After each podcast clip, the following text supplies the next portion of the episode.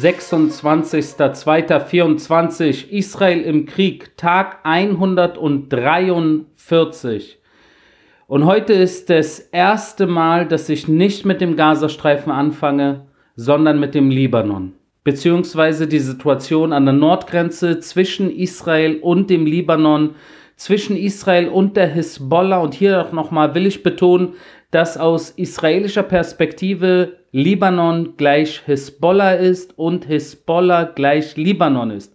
Und das äh, liegt daran, dass die Hisbollah natürlich unter anderem auch im Parlament äh, sitzt, Teil der Regierung im Libanon ist und dort auch im Libanon die stärkste militärische Kraft darstellt. Und seit dem 7. Oktober werden wir mittlerweile aus dem Libanon beschossen, anfangs sporadisch, anfangs noch hier und da äh, palästinensische Terrorzellen, die unter dem Auge der Hisbollah geschossen haben. Irgendwann hat die Hisbollah übernommen und beschießt Israel seitdem ohne Pause jeden Tag, bis auf eine kurze Pause, äh, als es äh, Feuerpause gab, äh, Ende November wegen dem Deal mit der äh, Hamas, äh, wo halt Geiseln für palästinensische Terroristen und Feuerpause freigelassen wurden. Äh, außer den sechs, sieben Tagen Ende November äh, wird Israel seit viereinhalb Monaten jeden Tag beschossen.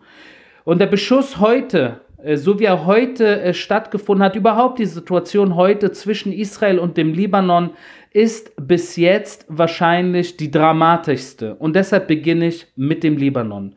Wenn wir auf die äh, zentralen Punkte kurz eingehen, die sich heute im Laufe des Tages entwickelt haben, hat der Tag wie folgt begonnen mit einem Boden-Luft-Raketenbeschuss der Hisbollah äh, auf eine Drohne, eine Hermes. 450 Drohne äh, Israels, die über dem Libanon geflogen ist äh, im Einsatz. Und eine Boden-Luft-Rakete der Hisbollah wurde, äh, statt dass sie die Drohne äh, neutralisiert, hat das israelische System David Sling, das ist eine äh, erweiterte Version, sage ich jetzt mal, vom Iron Dome, von der Luftabwehr, hat die Bodenluftrakete abgefangen und daraufhin äh, neutralisiert. Dann hat die Hisbollah eine weitere Bodenluftrakete abgefeuert und im Endeffekt äh, dazu geführt, dass die Hermes 450 Drohne im Libanon äh, äh, runtergefallen ist, woraufhin äh, eine, äh, die IDF natürlich mit Kampfjets reagiert hat und in der Big A-Region die Luftverteidigungsanlagen der Hisbollah angegriffen hat. Daraufhin gab es äh, heute im Laufe des Tages mehrere Dutzend äh, Raketen, die auf Israel abgefeuert wurden. Aus dem Libanon mehrere Dutzend. Also mehr als 40 Raketen, die aus dem Libanon auf Israel heute abgefeuert wurden. Und daraufhin hat Israel unter anderem einen äh, Brigadierkommandeur der Hisbollah eliminiert, namens Hassan Hossein Salami. Und der Mann ist im Rang eines Brigadierkommandeurs, eines Brigadekommandeurs. Äh, in der Hisbollah Nasser-Einheit äh, war er verantwortlich für die Hajir-Region. Äh, und er war unter anderem natürlich zuständig in den letzten Monaten für den Beschuss insbesondere auf Kiryat Shmona, die größte Stadt Israels an der libanesischen Grenze und auch auf den Beschuss auf das Hauptquartier der äh, israelischen äh, 769 Brigadeeinheit im Norden Israels. Und Hassan Hussein Salami äh, wurde eliminiert aus der Luft. Und das ist auch eine ganz klare äh, Ansage natürlich äh, an die Hisbollah, an die Terrororganisation, an die Terrormiliz Hisbollah, dass wir sie genau im Auge haben.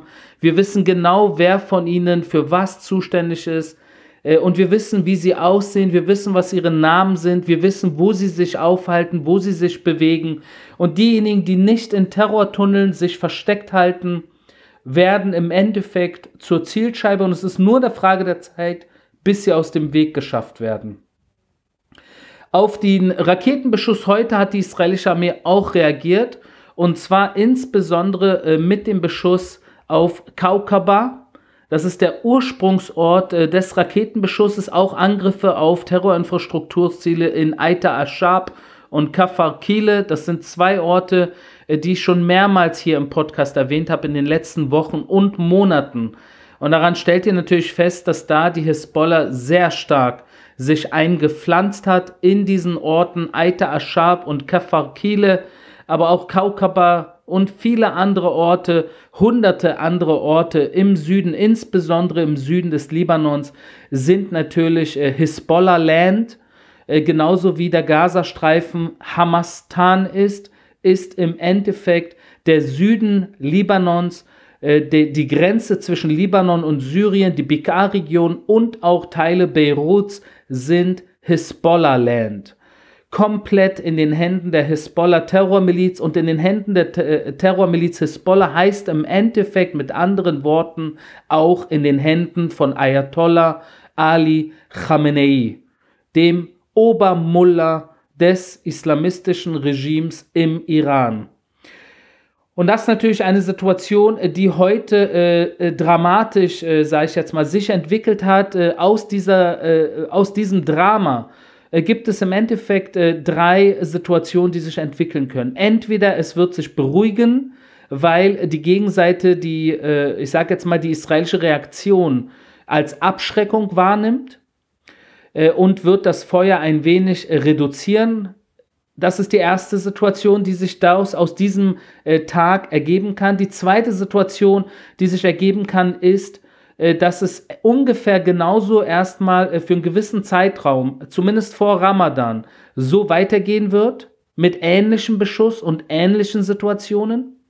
Und die dritte Situation ist, dass der Schneeball noch viel schneller ins Rollen kommt. Ich habe schon mehrmals in diesem Podcast über den Schneeballeffekt geredet und ich rede auch sehr gerne über Misskalkulationen.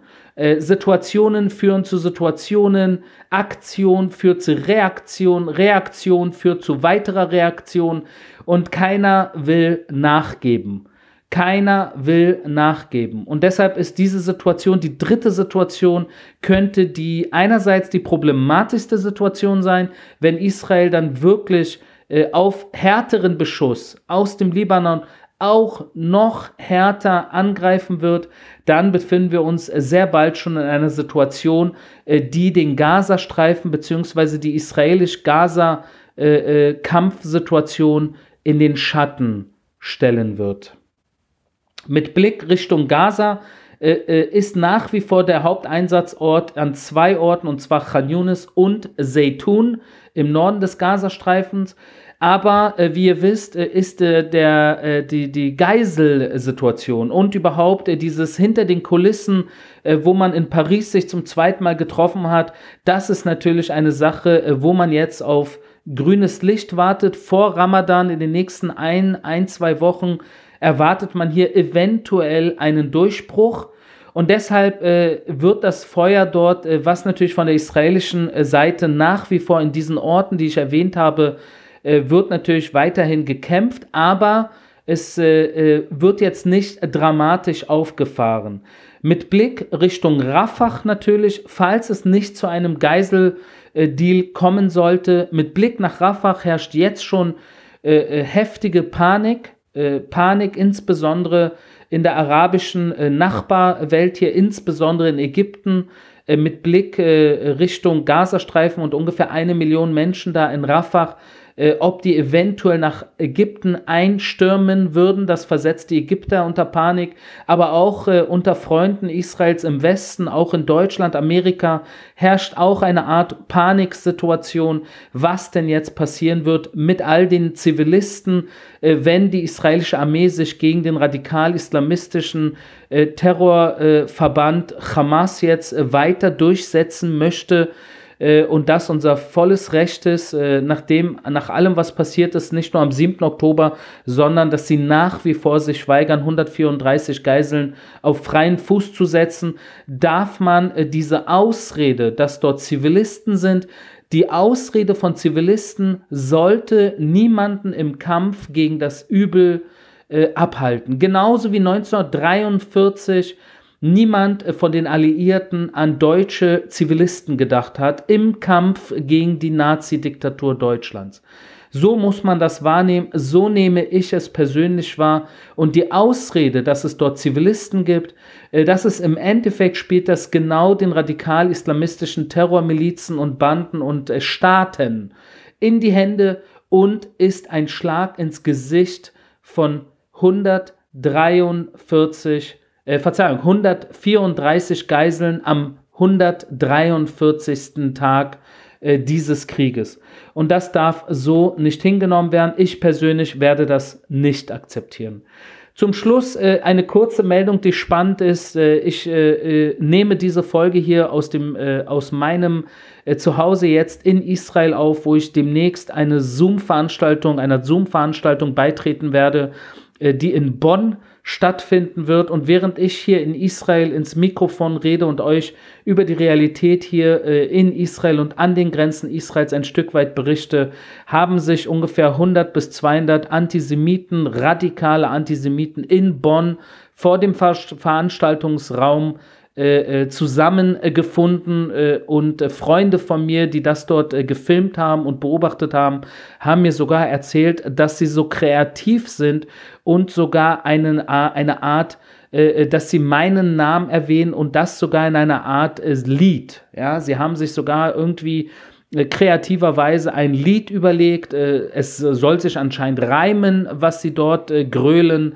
Äh, und äh, sie denken, dass ich dort irgendwo äh, in Person bin und äh, äh, versuchen, mich dort irgendwie in die Hände zu bekommen. Also wirklich, äh, was soll ich sagen? wirklich, der, Antisemitismus und der Hass verleitet Menschen wirklich auf Irrwege und es sind leider sehr viele Menschen, die sich auf Irrwege äh, äh, befinden. Das haben wir auch auf der Berlinale wieder gesehen, wo Antisemiten tatsächlich, äh, so kann man sagen, nicht am Rand der Gesellschaft, sondern teilweise in erster Reihe sitzen. Und das ist, äh, das ist peinlich, das ist übel und das darf man so nicht hinnehmen. Ich werde jetzt in Kürze äh, beitreten über Zoom in der Veranstaltung in Bonn und es wird mir ein Vergnügen sein, dass all diese Antisemiten äh, vor der Tür frustriert sein werden und verzweifelt sein werden, weil der Saal mir, zuhör mir zuhören wird und nicht ihnen. Das war mein täglicher Kriegsbericht aus Israel. Wir hören uns morgen.